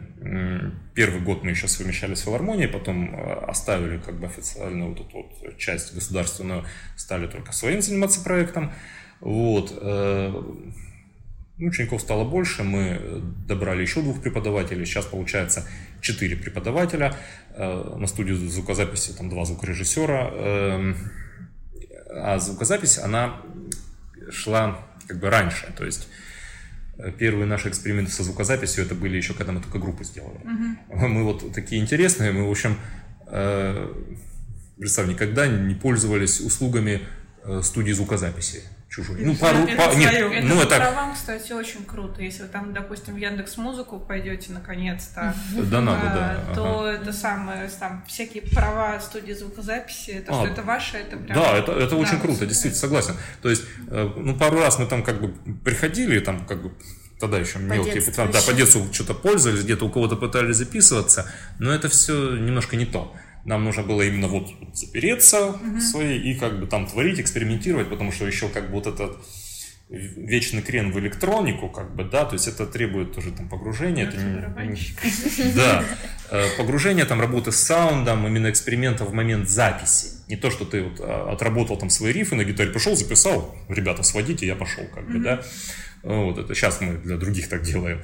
Вот. Э, и мы начали экспериментировать с, э, со звукозаписью вот еще, опять же, тогда в том самом, куда все сходится, в 98 году, mm-hmm. когда группу сделали. И причем это сначала налоговая была звукозапись, это чертовски все интересная тема, то есть без компьютера. Мы вот этот застали как бы переломный момент, когда в звукозапись входили компьютеры, то есть у нас там ну, были микшерские пульты, mm-hmm. вот это вот многодорожечные магнитофоны, вот это вот все, то есть вот эта вот громоздкая большая техника, э, которую там нам удалось раздобыть на тот момент, микрофоны там вот эти вот еще, ну, какие тогда были вот эти да? Все в компьютере? Ну, сейчас как бы да, в принципе, дорожки в компьютере пишутся. А-а-а. Они уже не на пленку. Пленки очень давно уже нету. Имени дисков уже нету. Я Оно все уже отходит, да. Никогда ничего не видела. Ой, очень жалко, это интересная тема. Кстати, недавно эта тема поднималась в, это, в чате вот этой задушенной беседы НДК. А. Там кто-то сбрасывал фотки какой-то студии, которая там для озвучивания каких-то была... Аудио? Была фильмов, что ли, какая-то вот московская. Так интересно, там вот я узнавал некоторые аппараты, с которыми мы тоже работали, так круто. То есть я люблю аналоговую запись, но она как бы отошла, то есть мы хвостик застали только. Потом компьютер пошел, и мы вот эту вот тему как бы развивали, развивали, развивали. Звукозаписью мы занимались прямо у меня дома. Mm. То есть две комнаты у меня было отдано под студию звукозаписи, ну, как вот это вот, когда стеклом разделена, да, mm. здесь звукорежиссер стоит, там у микрофона mm-hmm. стоит в звукоизолированной комнате человек, вот это все только у меня дома. А потом, ну, опыт как бы большой был, и к нам приходили записываться барды, там какие-то рок-музыканты, еще что-то, ну так, на дому. А потом уже, когда мы сделали э, школу вокала, мы сделали студию звукозаписи, уже как, как ну, отдельный институт такой. вот. И сейчас как бы помогаем другим записываться. Это тоже как бы наша э, работа, один из видов. Вот. И вот этим всем мы занимаемся, когда не занимаемся литературой, а литературой мы занимаемся э, в выходные от той работы. То есть, ну, в принципе, как бы Просто нет на все остальное времени, ну, а на творчество кажется, есть. Все равно ваш секрет то, что вы построили свою жизнь такой, как вы хотите ее видеть, без найма, избавившись от найма, сделав что-то, начав свое в хорошей организации. Вы смогли все просто организовать и поставить на поток. А дальше Попытались, оно, спасибо. Да, будни, да, будни, вы знаете, что у вас там есть ваши, я так понимаю, развивающаяся вот школа вокала, которая уже без вас может существовать, да? да, вот мы как в Москве остались на полмесяца. Я это поняла, да. Они приехали, все обломалось, но они еще на полмесяца. Посмотрим, может быть, завтра... Ой, я не буду. Не надо. Надеюсь, завтра все состоится. Я закладки как раз делаю, и выходные, да, у вас, получается, отданы книги. Я уверена, что вы оптимизируете эту часть работы и еще третье что-нибудь запустите. Я бы с удовольствием э, занимался музыкой в выходные, а литературой в будни, потому что сейчас, конечно, ну, получается так, что ну, Откровенно крен, говоря, крен в творчество да, идет на литературу, Перебью, честно потому говоря. что просто это для нас, для сотрудников Панамы, есть разделение будни и выходные. Для вас, вероятно, вы там сами себе хозяева своему времени, и вы выходные можете сделать с воскресенья по, сре- по среду. И потом внезапно с четверга Ну, в общем-то, так у нас так и есть. происходит, То что есть мы, у что нас мы, в общем-то, и выходные делаем. дни, да. они у Так нас что будни рабочие. Но Ну есть, да. есть у вас еще одно увлечение, или, по крайней мере, было, о котором вот Надя Вообще их сейчас... много еще, о чем речь именно? Ну да, я как так суть. На самом-то деле есть еще кое-что, кроме книг и А музыки. Какое? У тебя был блог про, вспомни. Вот это да. Да-да. Так, Подождите, я старая женщина, я ничего не помню. Какой? Напомни мне, пожалуйста. Последний сон. Чему он посвящен? Ты хотела А, поговорить про... Вот, я что, А. старая женщина, я ничего не помню. Ну, А это... на- присутствует у вас сейчас эта часть жизни? Э, Или Скажем так, Друзья у нас осталось сферы, из да. этой сферы очень много друзей. Причем с некоторыми мы виделись вот здесь, Да, в Я на всякий случай проговорю это телефону нашему, нашей звукозаписывающей студии. Ролевики, мы хотим поговорить, потому что наши авторы, оказывается, еще и этим занимались раньше. Да, это же достаточно было Конечно. популярное Ролевики, давайте явление. расскажем, что это.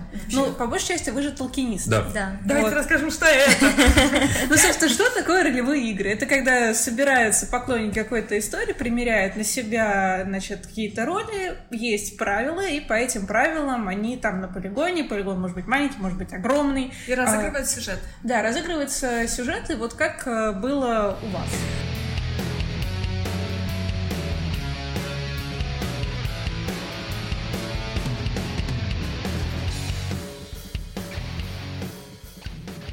Э, Ну, на самом деле, к играм-то все не сводится. То есть это, в принципе, э, большое течение. Ну, Это если образ вот, жизни. Грубо говоря, вот Да. как бы что такое ролевки? Ну, конкретно ролевки, да. Это игры, бывают кабинетные игры, бывают игры в помещении, бывают игры действительно в чистом поле, где-то уже с деревянным мечом и в плаще. Мы, как правило, э, были в роли министрелей. Ну, а как же еще? Разумеется, да. То есть это была по жизни наша как бы роль. То есть мы э, пока там идет как бы месилово между орками. Да, а тут барды что-нибудь поют, как бы замечательно. Это наша пожизненная роль такая была. Не, ну это здорово было на самом деле. Вот, и мы... получается, оно там осталось сейчас. Ну, скажем так, э, просто движение... Потому что вы внесли это в книгу, а значит, Да. оно вам где-то Мы- до сих пор вот очень... Правильно, потому что мы это внесли в книгу, по большому счету, примерно тогда же, когда А, я забыла, я постоянно, это... что книга Да, когда... мгм, То есть это не по воспоминаниям, а прямо вот, ну... Наверное, где-то вот эта часть писалась примерно 2001, 2001 год, да. 2001 Ой, год, это да. сейчас как раз самый расцвет. Тогда и фестиваль. Да, и у нас в Краснодаре очень э, активно было именно движение толкинизма. Э, То есть толкинисты, к коим мы себя и причисляли, к коим мы являемся, но в принципе, конечно, бывших толкинистов не бывает, как многие профессии про себя так говорят, и не только профессии, вот точно, бывших толкинистов не бывает, это правда. Оно накладывает отпечаток на восприятие, на образ мысли, на действия какие-то. Э, Было очень популярно в Краснодаре. М, Сборища, сходки происходили каждое воскресенье в Талионе. Талион – это территория, ну так она называлась, Талион, так мы mm-hmm. это называли, э, территория дендрария mm-hmm. возле сельхозинститута нашего Краснодарского. Э, сейчас эту территорию облагородили, хотя я вот слышал, что вроде бы какая-то, какие-то поколения нынешние, вроде бы толкинистов, вроде бы даже собираются до сих пор. Но мы-то причисляем себя колдовым. Поэтому мы не собираемся. Да, мы это... ДНДшники, они... Что это? ДНД? Ну, это как раз вот за столом, когда сидят, есть а, мастер. Эм, подземелье, драконы подземелья, да? Ну, вот, э, ну, вот на столочке, да. Никаких настолочек тогда не было. Какие там настолочки? Конечно. Были э, устные ролевки. Вот это было. Вместо э, того, что сейчас как бы на поле, там, кидаешь кубик, двигаешь фишки. У кого на это вообще деньги тогда были? Студенты, там, я умоляю. Да и, в принципе, сейчас вот эти вот магазины игр, там, да, то есть коробки стоят, выбирай не хочу, не было этого тогда. Ну вот, были устные бродилки. Ага. Я вот любил больше мастером быть по бродилкам, да. то есть я их сам водил как бы. То есть это каждый разбирается. Вот ты будешь там ведьмой, ты там будешь эльфом, ты там будешь троллем, естественно. Вот, все там, мы там находимся в Средиземье, поехали там, да, и подбрасывает мастер какие-то ситуации, а Тут все зависит от э, красноречия. То есть ты а, должен из них... Столов, да, за столов. Это, тебе дали роли, вот тут это... есть какие-то свои функции. Например, да. там эльфы здесь все такой гибкий. Нет, а ты себе пишешь на бумажечке свои вещи, свой там багаж. Ничего свои... другого уже придумать нельзя. То есть правила сразу ставят. Ну да, мастер уже да, смотрит да. и говорит, это ты не можешь взять, этого у тебя нет, так да, что-то единственное, что, что нет. Да, кубиком решались такие моменты, как, например, там попал ты или не попал при выстреле там из лука. Mm. Но тут опять же, если ты лучник, то у тебя там может быть один шанс из шести промазать, а если ты там какой-нибудь мечник, да. то там у тебя один шанс из шести попасть. Как бы, да? То есть вот такие моменты, да. Это все кабинетные бродилки, или, ну, положим так, парковые, да, где собрались. Вот такой эпизод вообще у нас даже в книжке описывается, просто это очень много ностальгии в этом, скажем так. Вот. А движение было мощное, туда э, приходили хорошие, вот, на мой взгляд, правильные люди, там не, не абы кто, то есть они многие из этой тусовки стали ну, в чем-то известны, там как бы они, там у них группы свои, музыкальные свои. Да. Хеловиса из Толкиниста вышла, конечно. Так вот мы буквально вот были у наших друзей, которые теперь московская группа, они раньше были краснодарская группа, Волис Бенд. Mm. Ирландскую музыку играют и музыку ролевого движения, в том числе песни краснодарских толкинистов в их эм, репертуаре. Вот мы же познакомились тогда же, в 90-х, э, в Талионе, потому что они такие же тоже толкинисты, как и мы были. То есть, сам... а теперь мы вот к ним там в гости идем и вспоминаем старые времена. То есть, со многими, э, кто тогда входил в первую формацию фэнтези-клуба нашего Краснодарского, мы до сих пор поддерживаем эм, какие-то контакты. Да с большинством, с кем тогда тесно общались и до сих пор. Ну, кто-то там выпал из поля зрения, всякое, конечно, бывало, но в основном э, все равно это люди, которые как-то не на нашем сонаре, радаре как бы они остаются. И какие-то есть все равно встречи выпускников, скажем так. То есть, если, например, тот же Волис Бенд, который мы упоминали, э, приезжает с гастролями в Краснодар, то ты приходишь на их концерт и видишь, в принципе, всех холдовых, как бы, толкинистов, и как бы вот они все, и э, все они на связи, все мы на связи это ну, как-то очень сильно в, в какой-то момент помогло ну, социализироваться, как-то выйти ну, из своей просто какой-то там учебной студенческой в какую-то неформальную среду, начать завязывать какие-то знакомства, контакты. Ну, а поскольку все люди начитанные, все люди интересные, то да, это то хор- хороший способ выйти. Да, Конечно, но я считаю, что ну как бы люб... любая неформальная тусовка, любое неформальное сообщество, это хорошо. На мой взгляд, это действительно здорово, потому что ну, подросток, который никогда там не причислял себя ни к готам, ни к панкам, ни, не знаю, там, пускай даже к рэперам, там, кому угодно, это ну, что-то там проблема какая-то есть. Нехорошо это, ненормально. То есть должен быть какой-то элемент бунтарства, да, иначе потом проблемы будут с социализацией, скажем так. Вот, но э, там же в зависимости от м, самого человека. То есть понятно, что с панками пойдет тусить человек одного склада, а с толкинистами, ну, наверное, все-таки другого склада, да, то есть если человек там любит... толкинисты хорошо монтируют. только Да, на самом деле... да, на самом деле, если... Нет, по-моему, металлисты очень любят Толкина. Да, любят, конечно. А слушай, а сколько этих сюжетов? Блейнд да. там, да, слушай, по это, Ну, считай по этим. А, Есть. Если вспомнить старые какие-то роксейшн краснодарские, так там, в принципе, все собирались, кроме каких-то совсем ну, отмороженных товарищей. Я особо не помню конфликтов между э, ну, как бы формациями. этими. То есть, в общем-то, все равно, ну да, там толкинисты собирались у себя там в Дендрарии, а потом все равно все шли на Южную волну, это такое вот место тусовочное было, и все равно там все вместе тусили всей гурьбой. Как бы. Да, естественно, разумеется.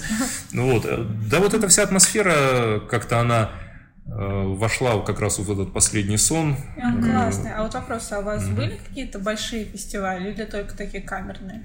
Э, Фестиваль музыкальный, в смысле? Ну, нет, имеется в виду вот, э, например, да, большие ролевые, а, условно, как Русборг, или есть вот это расстояние. Э, Ну, вот мы конкретно за пределы города так, на такие вот Ролевки ролевки, которые там ездили, где-нибудь да. подмосковные там или Ага. еще что-то, не выезжали. Ну, У нас- ребята ездили. Да, ребята ездили, наши То есть знакомые ездили, но вот э, мы Ну, вот ну, на... не, фестиваль. На совсем крупные мы не выезжали, мы принимали участие тех, которые вот, как бы, грубо говоря, вот у нас тут рядом по, под боком. То есть мы такие в этом смысле были э, ленивые, скажем так. Вот, но это как бы не мешало как бы с- ну, Ну, понятно, что одно другому не да, э, тусить э, в- контексте как бы клуба без далеких поездок. Ну, на них не все выезжали на самом деле. Хотя весело было бы, если были бы такие возможности, как-то. Да, да. просто- Оно, конечно, стоило. Мы немножко такие не непалаточные, скажем так, были товарищи. А, просто Я-то фанат всего этого, я фестивальщик. Круто. На фестивале мы, по, активно по фестивалю мы начали ездить, знаешь, когда? Э, Когда у нас Алатырь плавно, фу, господи, Министрели плавно э, эволюционировали в Алатырь. Ага, это вот то, что сейчас фолк-рок у вас. Да, но она сейчас немножко в таком чуть-чуть застойном состоянии, потому что мы много занимаемся нашим третьим проектом Мамараша. Но как бы он действует, он не распускался ни в коем случае, как бы коллектив э, по необходимости как бы концертирует там и все такое, записываем что-то новое. Вот, Алатырь это как бы славянский языческий фолк-рок. Я слушала А, тексты, да. О, здорово, прикольно. Э, Он создавался не из идеи, как вот Мамараша. Мамараша это вот концепция, идея, я ее ребятам выкатил, они поддержали, и мы сделали как бы группу. А Алатырь, он, скажем так, как-то плавненько-плавненько вырулил из министрелей, и в какой-то момент мы просто переименовались скажем так, потому что Министрели, а там у нас что было-то? Ну, понятно, что было, как бы ближе вот к фэнтези, потому что, ну, как бы мы были группа при м, как бы фэнтези-клубе. Н- Не сказать, чтобы вот у нас были именно песни по Толкину, скажем так, в духе. Вот именно по Толкину у нас э, так, что прям вот конкретно там, вот у нас песня там, ну вот у Волис Бендов, кстати, были Ну да. такие песни, да. Они тогда еще были не Волис Бендом, они были попкормом, группа такая у них была. То есть тоже они переименовывались. Они потом тоже вильнули в фолк, получилось, только в ирландский, мы в славянский вильнули. Ну вот. У них там немножко другое было, у нас вот как бы такой там средневековье, фэнтези, какие-то там ведьмы, вот такое, все классное. Вот, но постепенно там просто как бы образы сменились, что-то начали понемножечку вытеснять такие просто средневековые образы, именно средневековые славянские. Опять же, вот увлечение какой-то славянской тематикой, мы там побывали на разных сходках там славянских общин, на праздниках, Иван Купала, там День Перуна, вот это все очень интересный период, мы Это там всё у вас поездили. там, да?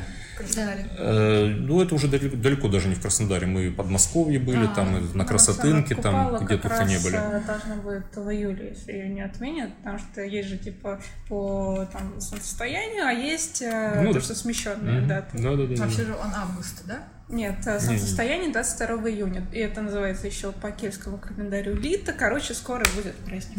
Да, Нет, я про. Иван Купала, он же, по-моему, август. Нет, что- нет, Иван Купала это именно этот самый август, это Илья Пророк. А, точно. Ну, как вообще День Да. Перуна. Ну, или День Перуна. То есть... э, Я помню, что кто-то должен был что-то сделать с водой. Купаться было нельзя. Что-то он там сделал. Не помню, короче.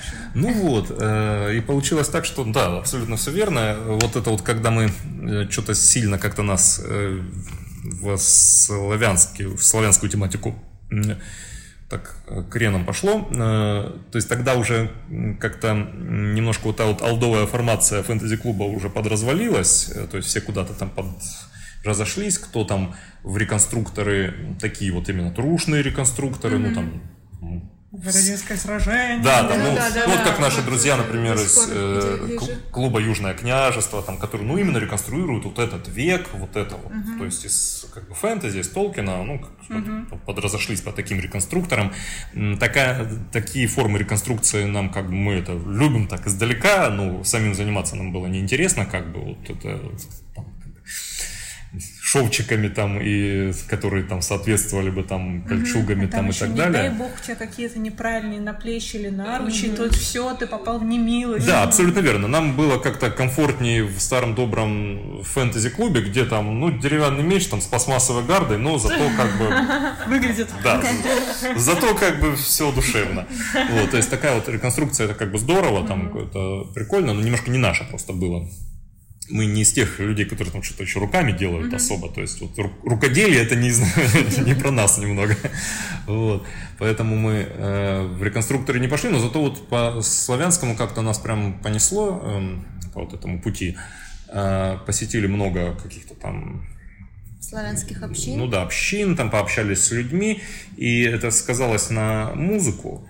Э, получилось так, что как-то в какой-то момент мы обнаружили, что у нас прям совсем уже как-то название Министрели не соответствует музыке, которую мы исполняем. И даже название... стало мешать немного, потому что нас не приглашали, ну, например, тот или иной да. фестиваль только из-за названия. Типа, а, Министрели это не подходит, ну, название не то. Ну да, ну, ну не, не то, что... Ты себя как фолк-группа, ну, да, ну, то, что ты называешься Министрели. Да. Ну да, у нас, да нет, у нас славянский фолк, а Министрели нам не подходит, ну, потому что, как бы, ну, это предполагается, ну, что это, наверное, что там, да, будет другое. Мы какой-то момент забили, как бы, да, мы долго долго были с этим названием, мы его любим, но решили, надо переименовываться так, чтобы соответствовало содержание вывески, mm-hmm. и выбрали себе название «Алатырь».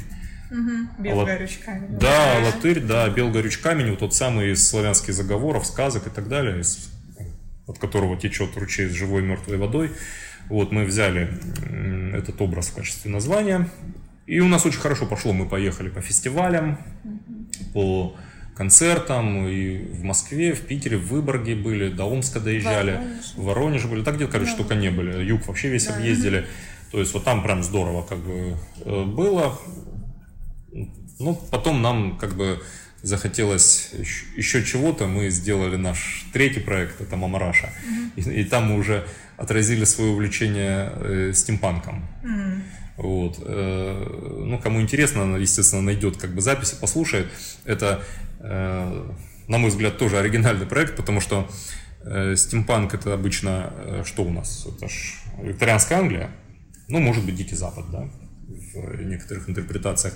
Мы э, захотели сделать как бы свой взгляд немножко на стимпанк. Стимпанк, поскольку это всегда эпоха индустриализации, переход там как бы к паровым машинам, вот это все, Э, у нас это когда было? Ну, собственно, революция, 17-й год. Мы просто приложили концепцию стимпанка на нашу эпоху, э, когда это могло бы быть. И получился красный стимпанк, мы так назвали наш стиль. Mm. То есть э, паровые, паровые машины, дирижабли, но это уже не викторианский дирижабль, а дирижабль Завета Ильича, там как mm-hmm. бы это там какие-то гигантские там паровые машины, но это уже механические медведи на водочном пару. То есть то, что называется э, русская развесистая клюква. Mm-hmm. Развесистая клюква это понятие э, да, стереотипных преувеличенных представлений mm-hmm. о чем-то. В данном кон- конкретном случае о стране. То есть обычно э, под этим понимают представление иностранцев да. о стране. То есть то, как, например, не то, как мы э, тут знаем, как это угу. все на самом деле, что у нас, может быть, медведи не ходят по улицам. Ну, не а знаю, а... у нас в Мытище ходят медведи. Да у нас в группе играет медведь, господи. На балалайке. Да, на балалайке. Но только когда выпьет водки. Ну да. А, а так, в принципе, э, получается так, что вроде как развесистая клюква, это как иностранцы видят это все, Ну, а мы как бы, ах, вы нас так видите, да вот вам. Оно все так и есть, смотрите, как бы. Ну вот, то есть, ну, что правильно понимали, как бы э, Мама Раша это как бы группа с этим, ну, с таким с советским э, антуражем, но это ни разу не про политику. То есть про политику совсем нету, как бы. У нас иногда там кто ну так поверхностно посмотрит, смотрит на какие-то слепые молоты, там, да, а что вы в КПРФ не пойдете? Это какой, какой КПРФ? Это вообще не про это. Вы послушайте, про что мы поем вообще. И мы рекомендуем вам, ребят, тоже послушать, да. загуглите все. Видите, какие интересные у нас авторы. Интересно узнать их в проявлении не только книжном, но и музыкальном. Притом такие, как мне кажется, противоположные направления. Да, намного чего интересно просто. Не-не, не книги музыка, а вот э, два поджанра вашей э, музыки. И в музыке нам тоже много что интересно. Спасибо вам большое за беседу. Очень во многом хотелось бы еще поговорить, но я боюсь, что мы растянемся еще на два часа и затронем все, что вас интересует интересует. Да, мы с удовольствием еще приедем, мы тут уже... Может быть, мы тут останемся. Да, да, да. да. Здесь свою студию. Звукорежиссерскую студию, будем подкасты у вас. Прекрасно. С удовольствием. Если нас какой-нибудь сингл сделаем, там вставочку, чтобы у нас было это в начале. Сингл с удовольствием напишем. Я Э, добавив, так сказать, небольшим постскриптумом, те, кто читает э, сейчас Ноктамбулу, дошли, может быть, до последнего в этой книге сна, обратите внимание на э, эпизод, когда Тайна со своими друзьями, которых она нашла в этом городе, там, да, приходит на Роксейшн. Вот это не просто Роксейшн, это вполне конкретное время, конкретное место, конкретные существовавшие, имевшие место быть 20 э, лет назад э, места, локации, ситуация. В общем, там на этом роксейшене играют менестрели. Это, ну, собственно, тайна побывала на концерте, э, где играли мы в свое время. Мы тогда про это не знали, но на самом деле, наверное, знали, может, мы с ней даже виделись. Мы это оставим в секрете. Вот, обратите внимание, как бы, да. Так вот, мы, может быть, даже что-нибудь из того времени запишем. Вот, потому что давно это было, э, качество записи, может быть, где-то оставляет желать лучшего, а я уверен, что Тайне, который с, удоволь... который с удовольствием послушает этот подкаст, было бы интересно послушать свои любимые песни в новой аранжировке, в новом качестве. Так вот, мы это обязательно сделаем. Ждите. Вот такая вот фишечка на была просто полна, полна тайных сюрпризов. Дочитывайте ее до конца, и в конце вы побываете на концерте первой группы Германа и Тамары Рыльских. Вот, не просто так. Да. Спасибо всем большое за внимание. Пишите, пожалуйста, комментарии везде, где вы видите этот подкаст. И не забывайте, что скоро на Стере выйдет еще одно интервью с Германом и Тамарой, как раз которое собрано по вопросам от вас. Мы их уже сгруппировали и, собственно, часть дали сегодня ответ, но я думаю, интересно будет, если вы и текстово как-то повторите. Да. Удачи со второй книгой. Мы будем Спасибо. Спасибо. Мы тоже ждем. Всем пока. Пока. пока.